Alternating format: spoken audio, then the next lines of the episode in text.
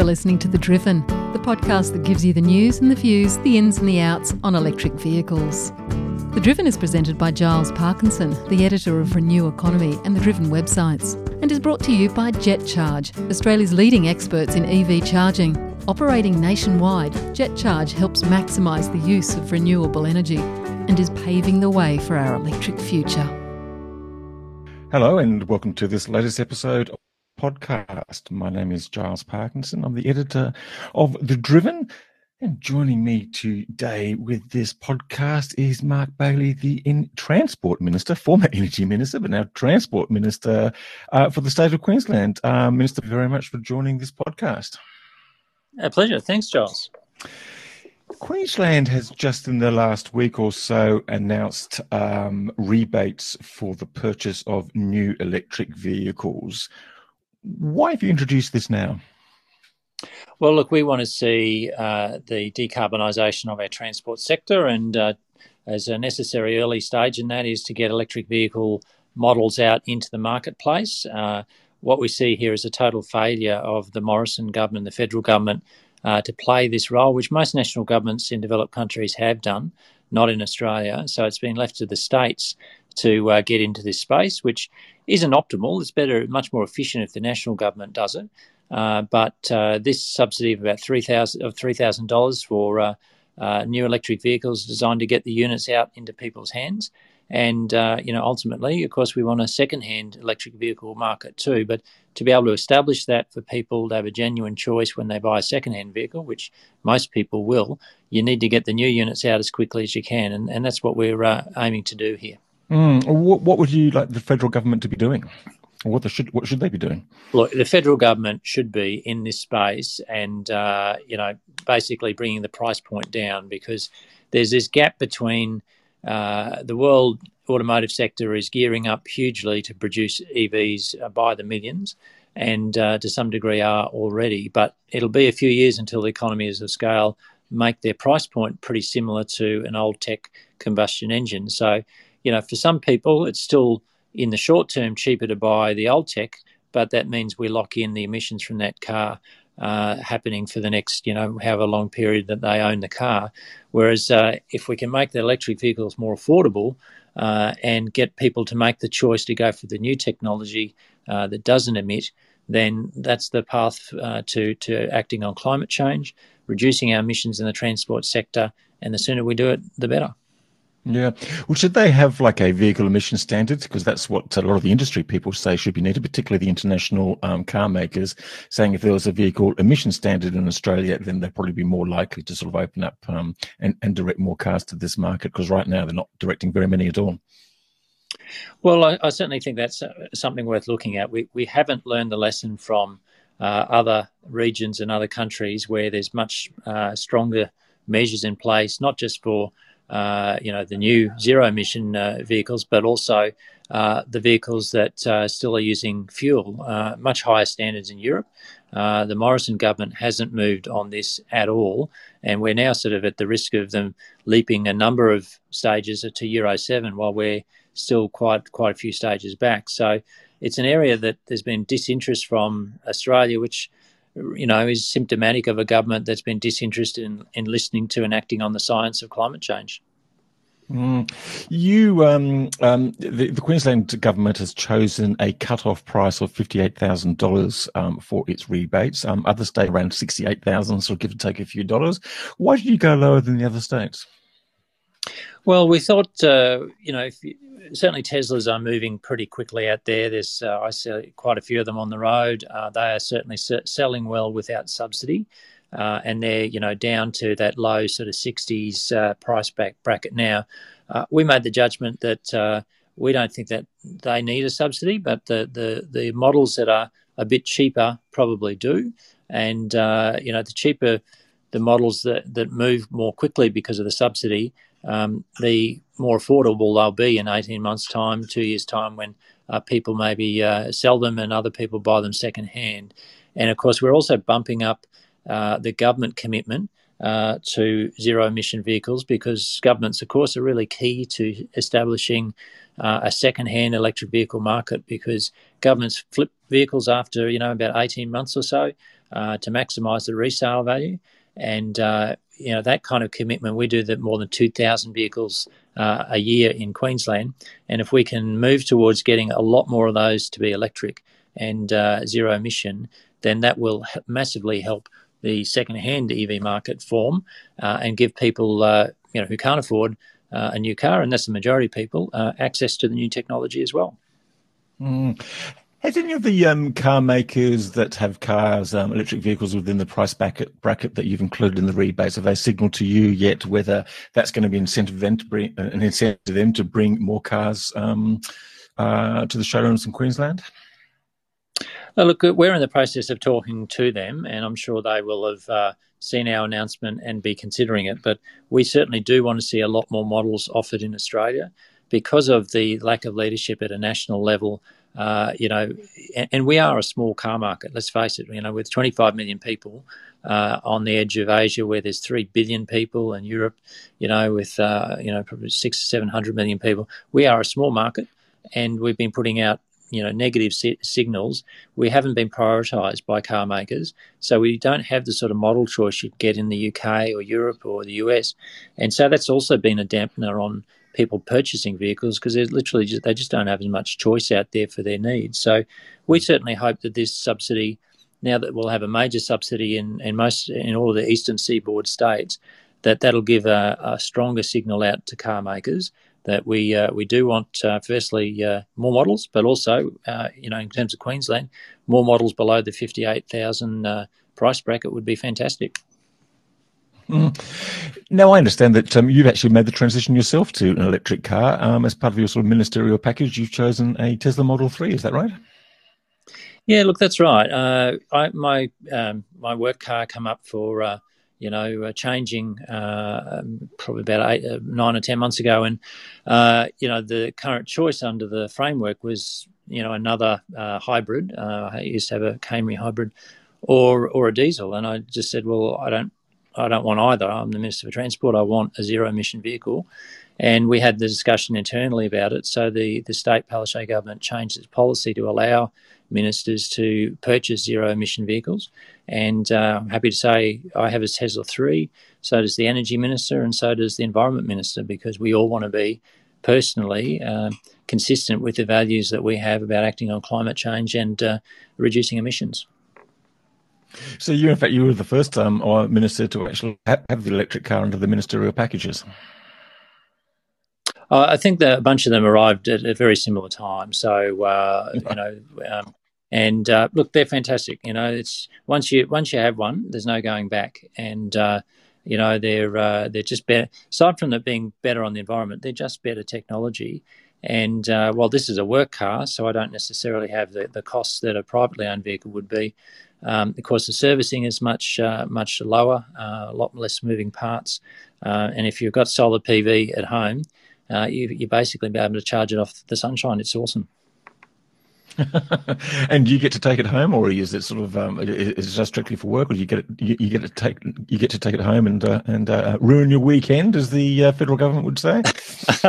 yeah, um, no, look, I'm entitled uh, under work to use it on the weekends, and uh, I I tend to, you know, it's uh, it's it's a good great car to drive. Uh, it's, it's got zero emissions. Um, so uh, I do have an old tech car, but it, it doesn't get used too much uh, at the moment. So it's probably going to get on sold at this stage. and um, you mentioned three ministers yourself, the energy minister, environment minister. Am I right in thinking there's actually four ministers that actually have Model Threes, or was was I mistaken? Look, I think it's three at this stage, but I think also a range of ministers have hybrids as well. So uh, our fleet's certainly getting uh, get, getting greener as we go. Okay, and is there any intention for all ministers to go electric over some point in time? Oh, look, we'll certainly be increasing the number of uh, uh, zero and low emission vehicles uh, in the government fleet, no doubt about it. And uh, uh, I can assure you, I, uh, I talk it up and extol it to all my colleagues about how good they are. And I'm sure we'll see more coming into the fleet, Giles. Yeah. Now, um, have you taken away on weekends? Uh, how are you finding the uh, charging infrastructure in Queensland? I mean, uh, Queensland's made quite a big deal about sort of establishing its electric superhighway, the sort of the longest of its type mm. in the world, from from Brisbane to up north. Um, now, I think you're trying to fill in the gaps uh, further inland, aren't you? Yeah, we are. Uh, what we'll see with stage three of the electric vehicle superhighway in Queensland is a whole lot of Western destinations uh, open up uh, this year. We announced in the budget June last year that we'd be would be doing them, and uh, you know it takes sort of nine to twelve months to do all the uh, the planning approvals and uh, you know getting all the, the technical sides of it together. But we'll see a whole series of new electric vehicle chargers, places like you know Barcaldine, Longreach. Blackall, um, you know, uh, Mount Isa, places like that. So that that Western economy uh, is plugged in, in terms of new technology. And um, you know, when I've used it uh, on long longer distances, I've taken the three up to Maryborough and back. Uh, it's got about a 420k range. Uh, not quite enough to do the whole trip without recharging. So we'll we'll do a stop on the way up or on the way back, usually at Gympie. Um, there's a couple of Tesla superchargers there that we were kind of we were kind of surprised. We put it on, went to go and have dinner, and but, but you can um, track it on the app, of course, and it was going so fast we ended up having to go and move it before the meal arrived. So uh, they're pretty good. And um, when I've used it on uh, on leave uh, on the Gold Coast, it's pretty easy. There's uh, plenty of charges around Broadbeach, and uh, we just plug in there near Kurrawa Surf Club, and uh, you know, 30, 30 minutes away you go. So yeah, it's pretty easy to, to work it out and um, to hook it up and uh, usually go for a coffee or a bite to eat if, uh, you know, at the same time. What's the sort of predictions you can make for the uptake of electric vehicles um, in Queensland and maybe even for Australia? I mean, right now, a lot of people are thinking about them, and that's because the petrol and the diesel prices are just shooting through the roof. It's over $2 a litre, $2.20, sometimes you hear $2.40. I'm not too sure mm. whether they've moderated in the last couple of days because, like you, I drive an electric car, so I don't really notice these things. Um, that's driving a lot of short term interest, but just sort of over the medium to long term, what do you think's going to happen? Um, as you say, once once you've driven an electric car, you don't really want to go back. I mean, there'll always be some people who want their um, petrol and diesel cars, of course, but um, yeah, what's what's your predictions? Oh, look, I think it's only going to accelerate. Uh, it's off a low base, uh, and I think the level of knowledge and interest from the community is at an all time high. I think a lot of people understand what it is and what it can do, and uh, are very much uh, you know, looking at it as uh, as their next purchase. 132% uh, increase in electric vehicles in one year in Queensland. So we went from about three and a half to about, uh, you know, just over eight. Uh, and, you know, I think exponentially that will continue. Um, and I think the more people have them and the more they talk about them and are really happy with them with their neighbours and their friends and their workmates, it, I think it'll just, it'll spread pretty quickly. And, um, you know, the whole petrol price cycle, it is incredibly frustrating for people. But, you know, not only having to go to the servo to get your milk and your bread if you've forgotten them is, is actually quite liberating. And uh, I think uh, once once you ha- once you drive them, there's there's no no going back. I, when I started driving the hybrid, it was a bit weird. You know, at first you're so used to all of those sorts of things in a combustion engine, but you know, it's like anything. After three four weeks, you get very used to it, and um, and that becomes the norm. And uh, so, look, I, I, think this is the future. Uh, we're seeing big inroads with electric buses now in um, the southeast Queensland market and uh, increasingly elsewhere. Uh, and I think it'll only accelerate further and further. And of course, the resale value, Giles, is something people need to think about too. Even if it's a little cheaper at the moment to buy the uh, combustion engine vehicle, people got to think about what's this value going to be like in five years, 10 years' time when the majority of cars being sold are electrics? Um, they, will probably lose their value a lot faster. So I think there's a whole lot of other things people have got to consider um, that, uh, you know, when, when they're looking at a purchase. Yeah, well, the total total cost of ownership is definitely one, and it's probably already um, making it um, cheaper for people, um, for rental companies or for fleets, um, because you know they have got that sort of you know two or three year ownership. So um, that sort of figures. In fact, I've just been looking at a media release before we got onto this um, recording, and it's a something from uh, Lloyd's auctions who are pointing out that recent um, second-hand prices for EVs are actually higher than their initial sales price. So, but I right. think there's probably yep. something strange happening in the second-hand market anyway. But um, yeah, now look, what about um, hydrogen fuel cells? Now, you guys, um, the government's actually sort of funded um, a couple of refueling stations around um, Queensland. Most recently, there's a project by CS Energy to put in some solar uh, next to the Kogan Creek Power Station, put a hydrogen electrolyzer there, a hydrogen refueling station. Do you see that sort of limited just to sort of heavy um, trucks and fleets and other sort of heavy duty vehicles, or do you think that it might actually be a bit of an uptake for, for passenger cars as well? Uh, yeah, look, I think on the whole that's true. I think we've got we've got about five hydrogen light vehicles that we're trialling in the Queensland government fleet to uh, to assess them and see how they see how they are. Uh, it does tend to be better suited to the the bigger production uh, needs, you know, like trains and uh, heavier vehicles uh, at this point. Uh, but you know, its potential is absolutely huge. So you know, Aurizon run a lot of our freight. rail network are seriously looking at hydrogen powered trains rather than diesel. I think that would be a massive improvement. And um, for a country that's our size, with you know the scale of how spread out we are and and uh, the rail network so dispersed, uh, that can't be underestimated in terms of what a transition there would do in terms of reducing emissions, um, and uh, and also for buses as well. So while this electric technology is maturing quite well, um, there is still potential for hydrogen uh, going forward to uh, you know potentially leapfrog it. We'll have to just sort of see how it develops, but you know, when you've got people like Twiggy Forrest mm. uh, investing heavily uh, in Gladstone and Queensland on for an electrolyzer and getting into this market, uh, you know, he's he's no fringe player. He's very much a mainstream uh, and and big operator, and I think that's a a real sign of uh, where the market is moving. this new technology is better and there's, there's money to be made, but it's also what we want to see as a part of the, the climate solution too. Mm. You're a former Minister for Energy and now Minister for Transport. Um, electric vehicles are going to become sort of dominant at some stage. It could be the next five years, but certainly by the end of the decade, a significant amount of cars on the road. That has implications for the operations of the grid. Um, one, the timing for charging the car, loading electricity from the grid, but also the potential to act as sort of kind of storage on wheels and to sort of put services and energy back into the grid. How are you sort of thinking about that at this stage? Yeah, look, we're working closely with the uh, Energy Department around this and the Energy Minister, Mick de Brenni.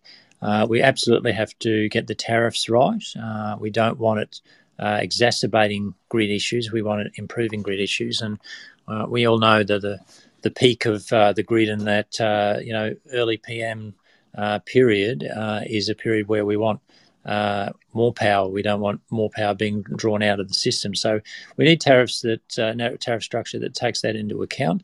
I think we've got ample time to be able to get that right, and uh, we certainly are doing that in Queensland. Uh, and uh, you know, for people who've got uh, their own generators on their own rooftops at home, of course, they're already all over this. It's very helpful to be able to, to, to have your own generator at home, being your solar PV. So. Um, I think uh, you know there's um, the grid will be able to handle it. It would certainly increase load, um, but uh, I think the sources of it being more solar PV at home as well as more large scale solar and wind, uh, and to some degree hydro in some places. Uh, we've got 48 solar or wind farms uh, now either built or uh, you know financial close in Queensland after having none only six or seven years ago um, there's a massive transformation about where uh, those electrons are coming from, and we'll only see that improve. We've got the best solar resources in the world here in Queensland. We've got a lot of space. Uh, we'll see a lot of those large scale uh, renewable energy um, farms uh, expand going into the future. And whereabouts are you doing most of your charging, sort of day to day? You sort of um, um, uh, plugging in at home on the weekends, maybe, or into the um, the parliamentary offices when you come to work? Uh, look, it's mainly at work. We have charges at the Parliament uh, and also at, at One William Street, so it's pretty handy to just plug it in there, uh, you know, while I'm at work. And that, that I actually don't live that far. Uh, I'm pretty fortunate. I'm only sort of uh, uh, about five k from the city, so I don't really have a very long journey to do each day. So yeah, we just plug it in there, and it's that, that's sufficient for us. Right. And maybe one just sort of final question. Um, one of the big issues that's coming up for sort of government, state governments and federal governments um, is going to be road user charges and the transition from a fuel excise scheme, which will probably have no point to it when we eventually all go electric, but um, is a significant source of revenue right now.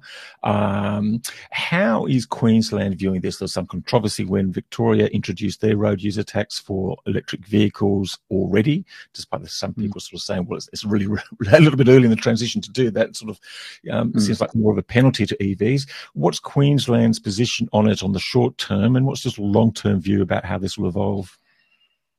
Yeah, look, the Queensland position, which I articulated um, very quickly after the, I think the first announcement was South Australia were moving to a road user uh, charging model. Uh, look, I made it very clear that it was very much a premature move.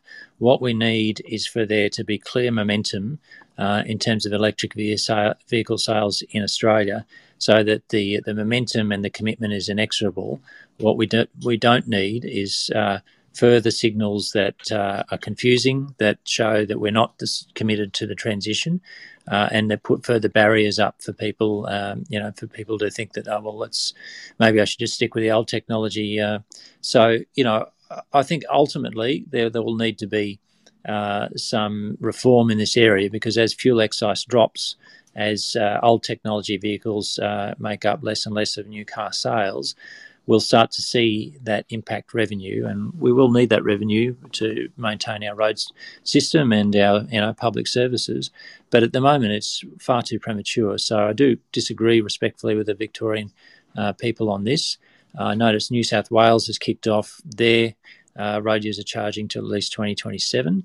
Uh, I guess we'll see now what the new um, South Australian government's uh, approach to it will be. I imagine there'll be a little while until they uh, get to it, um, but I just think it's premature. We, we, we need the electric vehicle sales to be much much higher, and for it to be uh, you know irreversible and and moving well uh, before we start uh, changing this area because it's uh, it becomes a, a negative signal to people about the transition, and that's it's unnecessary.